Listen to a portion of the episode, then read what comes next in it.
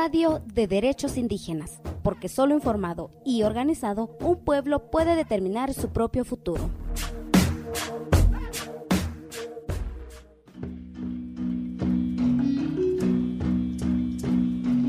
De acuerdo con la Organización de las Naciones Unidas, en la actualidad en el mundo se habla cerca de siete mil idiomas, y pese a que los pueblos indígenas constituyen menos del seis por ciento de la población mundial, son ellos quienes hablan más de cuatro mil idiomas. La Organización de las Naciones Unidas reconoce la importancia de las lenguas indígenas para la cohesión y la inclusión social, los derechos culturales, la salud y la justicia. También destaca la utilidad en las lenguas indígenas para el desarrollo sostenible y la conservación de la diversidad biológica. Mirando lo importante que son los idiomas para el mundo, la ONU proclamó el periodo entre dos mil veintidós y dos mil treinta y dos como el Decenio Internacional de las Lenguas Indígenas. Uno de los objetivos de este decenio es garantizar el derecho de los pueblos indígenas a preservar, revitalizar y promover sus lenguas, e integrar los aspectos de la diversidad lingüística y multilingüismo en los esfuerzos de desarrollo sostenible. Proporciona una oportunidad única para colaborar en las áreas de desarrollo de políticas y para estimular un diálogo global en un verdadero espíritu de compromiso de múltiples partes interesadas y para tomar las medidas necesarias para el uso, la preservación, la revitalización y la promoción de las lenguas indígenas en todo el mundo, centrándose en los derechos humanos de sus hablantes.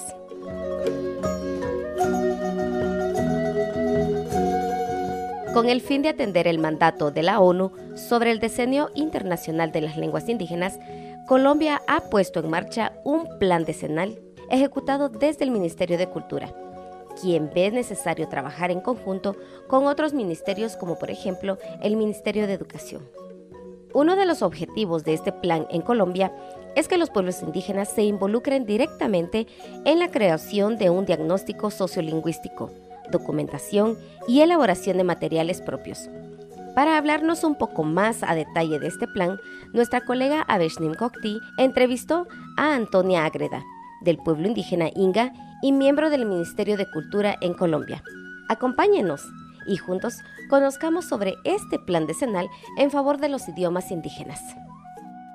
Mi nombre es Antonia Ágreda, soy del pueblo indígena Inga. El pueblo indígena Inga está ubicado en Colombia, hacia la zona Amazonía y parte de la zona andina, eh, concretamente en Caquetá, Putumayo y Nariño. Ese es el territorio ancestral. Eh, yo estoy trabajando en este momento con el Ministerio de Cultura. Vine a eh, compartir eh, cómo hemos elaborado nuestro Plan Decenal de Lenguas Nativas. Eh, entonces, eh, esta experiencia que queremos compartir con muchos países, eh, una experiencia maravillosa de eh, haber elaborado de manera participativa, eh, consultando con los pueblos indígenas eh, de Colombia, pero también con los pueblos de origen afrodescendiente. Excelente. Eh, justo ayer estaba presentando usted la que habían colaborado con veinte comunidades, diecinueve comunidades ya. Si podría explicarnos un poco cómo nace esta iniciativa de una planificación y una consulta de qué se quiere hacer respecto a los idiomas. Bueno, el plan decenal inicialmente eh, se elaboró una ruta de trabajo concertada en un espacio que en Colombia se llama Mesa Permanente de Concertación. Esa, en esa mesa permanente de concertación, digamos, está conformada por las cinco principales organizaciones nacionales que tienen representatividad en Colombia: la ONIC, la OPIAC, Gobierno Mayor, AICO, el C I T. Esta ruta de trabajo lo que hizo fue luego consultar en todos los territorios a través de estas organizaciones indígenas el Plan Decenal de Lenguas.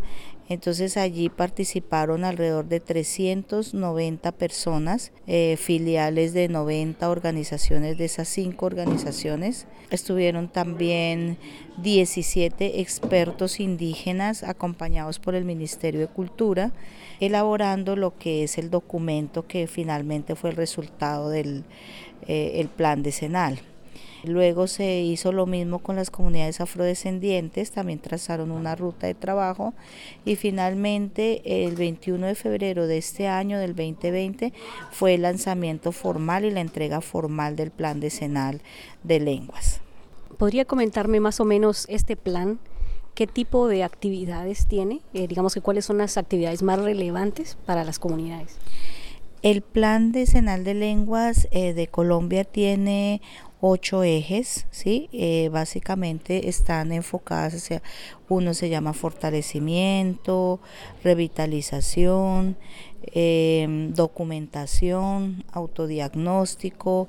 Hay un Hay una línea muy importante que creo que es de las pocas que he visto en, el, en los demás iniciativas de otros países, y es que eh, establece también el acompañamiento a indígenas ubicados en contextos de ciudades o hablantes en contextos de ciudades.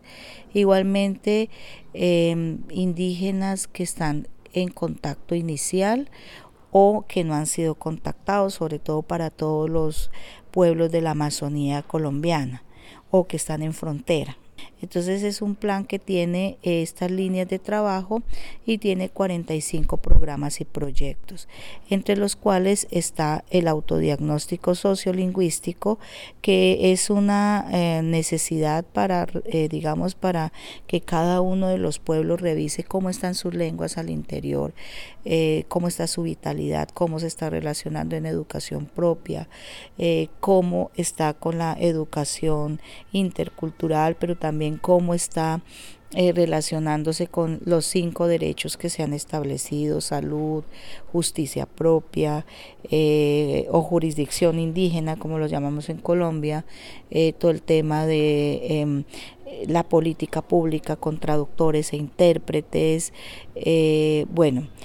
Eh, también está todo el tema de documentación colectiva, que es que todas las comunidades empiecen a mirar cómo hacen para documentar la memoria histórica, las toponimias, eh, la elaboración de material propio.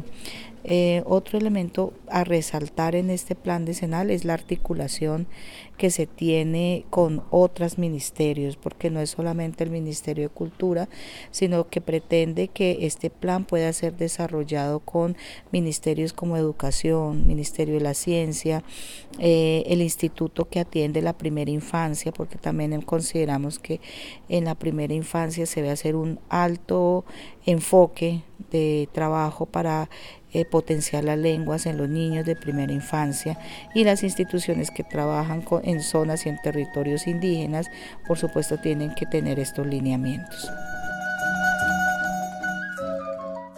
Cuéntenos qué desea escuchar sobre derechos de pueblos indígenas. Búscanos en Facebook y Twitter como C S O R G setenta y dos.